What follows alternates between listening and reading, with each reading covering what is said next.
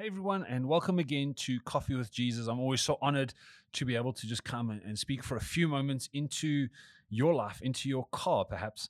Um, and so, welcome. Today, I want us to have a look at leadership. And uh, often we'll come back to the concept of leadership because as we follow the greatest leader the world has ever seen in Jesus, we naturally get more influential and we grow in our leadership, regardless of the context and spaces in which we lead. And so we're going to be unpacking some stuff about leadership. Today's session is called The Warrior King and the Architect King.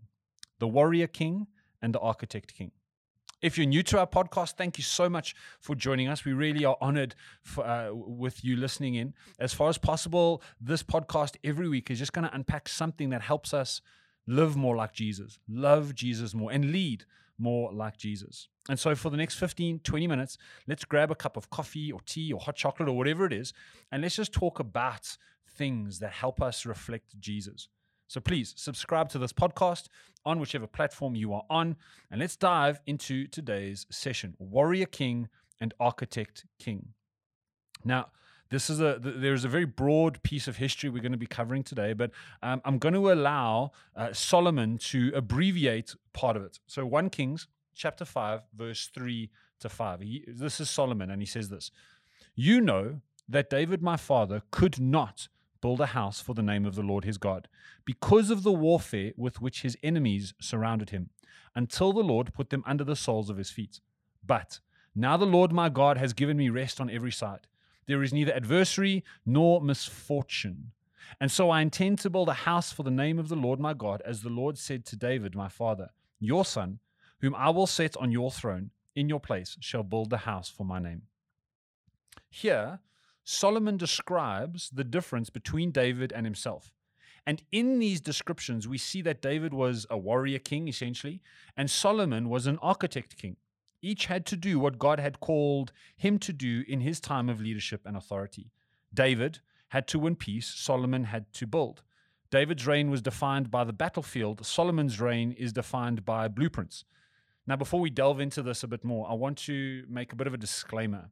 There are not only two kinds of leaders. Please don't walk away from this uh, going, I'm either a warrior or an architect leader. That's not what I'm saying. I'm sure many of us uh, listening can identify with these. Many of us are warrior leaders. We have a battle to fight. Some of us are architect leaders. Some of us have things to build. But there are more than just these two kinds of leaders. And so the point today is to understand that the kind of leader you are will determine so much about your leadership. You might be one of these two, or you may be a leader defined by something else entirely. The, the, the, point is not the warrior or the architect. The point is that the, the kind of leader you are will determine a number of things. And so that's what we're going to be having a look at. Number one, the kind of leader you are will determine what faithfulness looks like.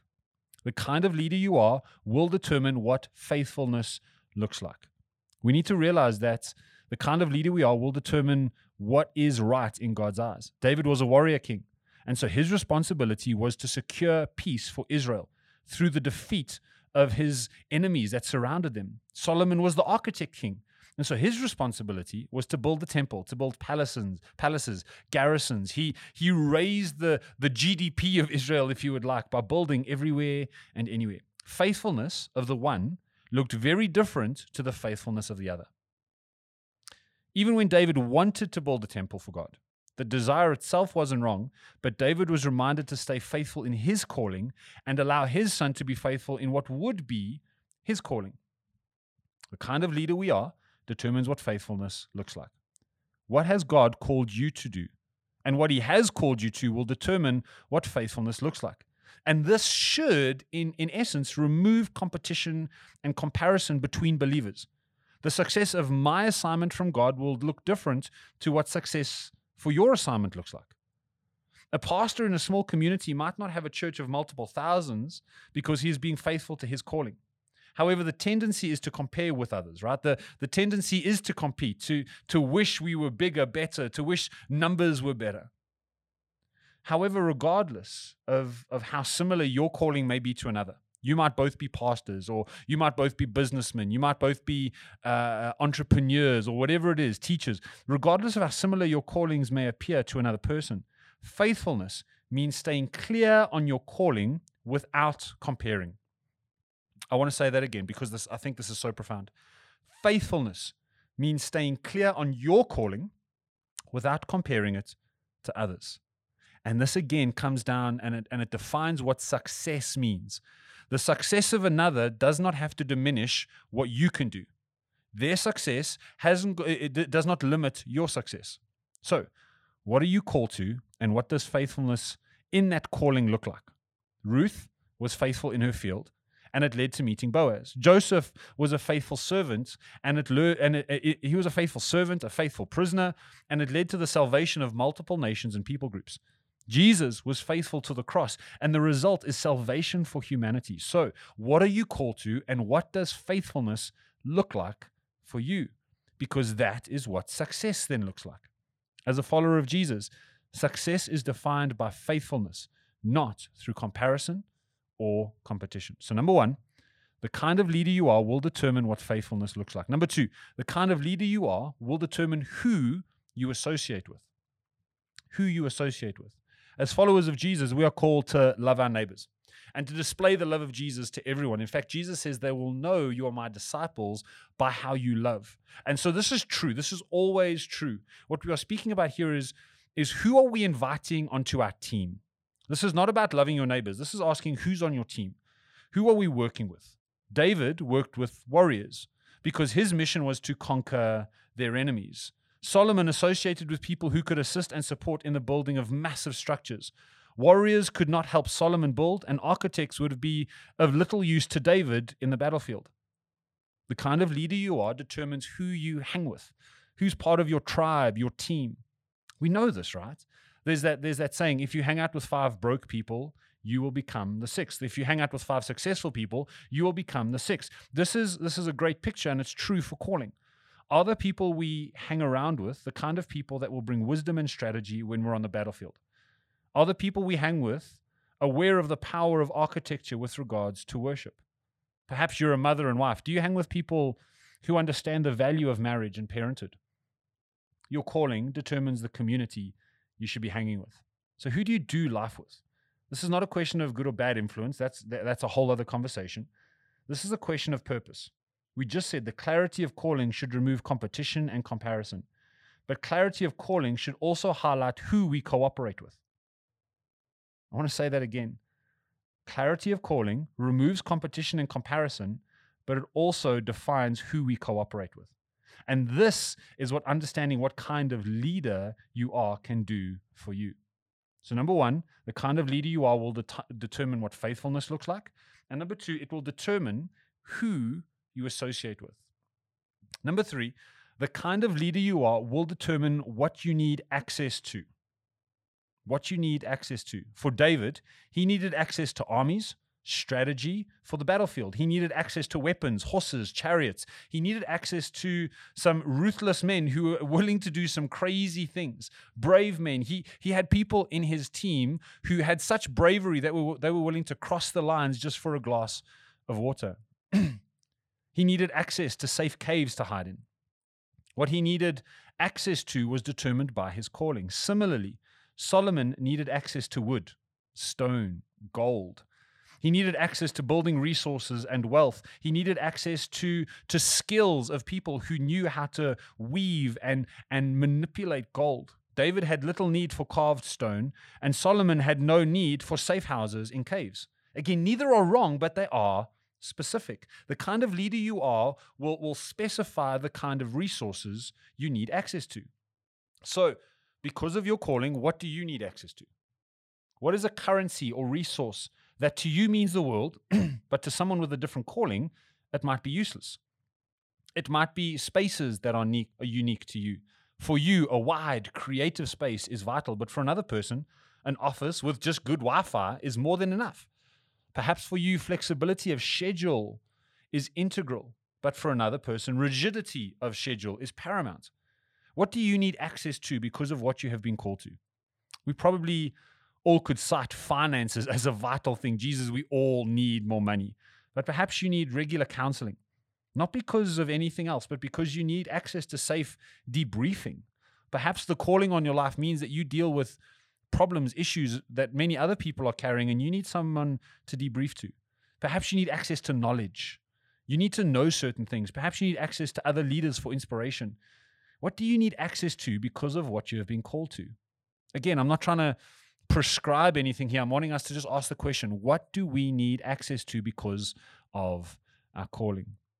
So, number one, the leader you are will determine what faithfulness looks like. Number two, it will determine who you associate with. And number three, it will determine what you need access to. Lastly, the kind of leader you aren't will determine how you invest beyond yourself.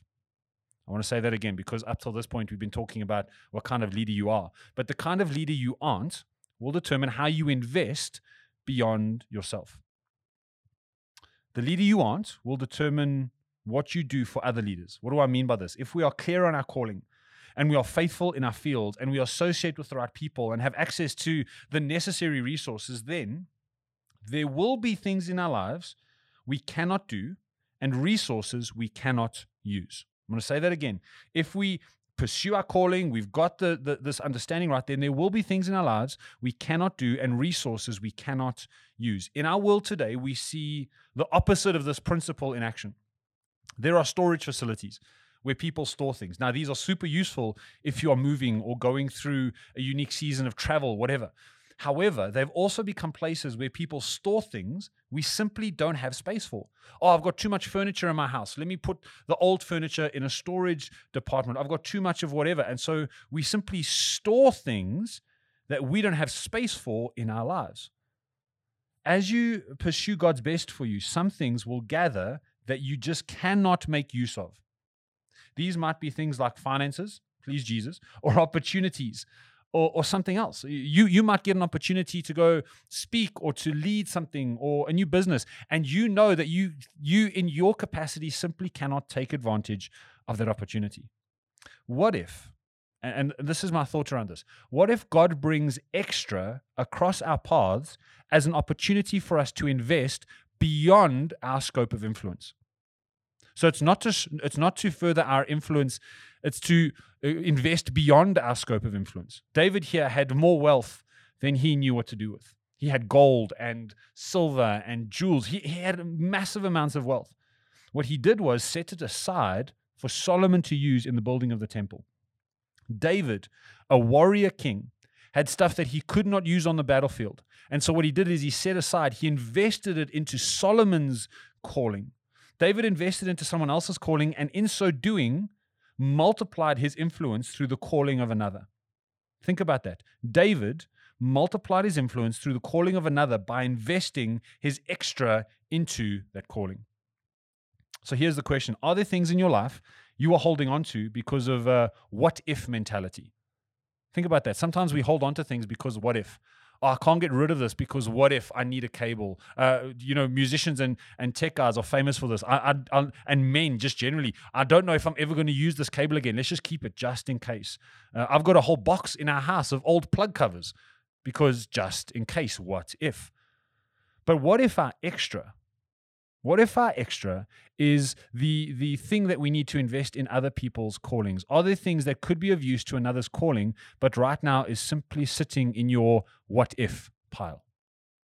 Perhaps you've got knowledge that could go beyond you. Perhaps you've got strategies that you can't use, but you know could be a great benefit to someone else. What is in your extra that could you you could invest beyond yourself into other people's lives and callings? Because the kind of leader you aren't will determine how you can invest beyond yourself. So, these four thoughts, real quick. The kind of leader you are will determine what faithfulness looks like. It will determine who you associate with. It will determine what you need access to. And the kind of leader you aren't will determine how you invest beyond yourself. So, very briefly, uh, uh, those are just some thoughts. I want you to simply, in a few moments, just a few moments of reflection, take some time today and ask God, what kind of leader are you calling me to be? Perhaps you resonate with the idea of a warrior king or a or an architect king, but perhaps it's completely different for you. Perhaps there's something completely unique on your horizon of leadership, but these four principles still remain. The kind of leader you are will determine what faithfulness looks like. What is success for you? The kind of leader you are will determine who you associate with, who's on your team. The kind of leader you are will determine what you need access to. What resources do you need? And lastly, the kind of leader you aren't will determine how you invest beyond yourself. What extra can you let go of to to set another person's calling up. Well, I hope this has helped. I hope this has encouraged you. And I pray that each and every single one of us would, again, grow in leadership as we follow the greatest leader who ever lived. Have an amazing day, everybody. God bless you. And we look forward to seeing you at our next Coffee with Jesus session. Bye.